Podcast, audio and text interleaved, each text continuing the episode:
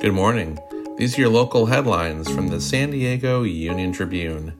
I'm David Clary, and today is Friday, December 16th. The California Public Utilities Commission on Thursday overhauled its rules for rooftop solar power.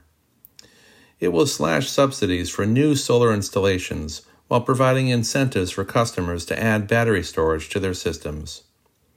Commissioners said the changes will shift costs from non solar users and promote grid reliability.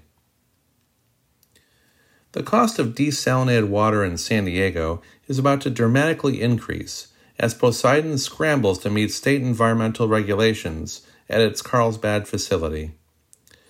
An overhaul of the plant's intake system is estimated to cost $274 million, regional water officials announced Thursday.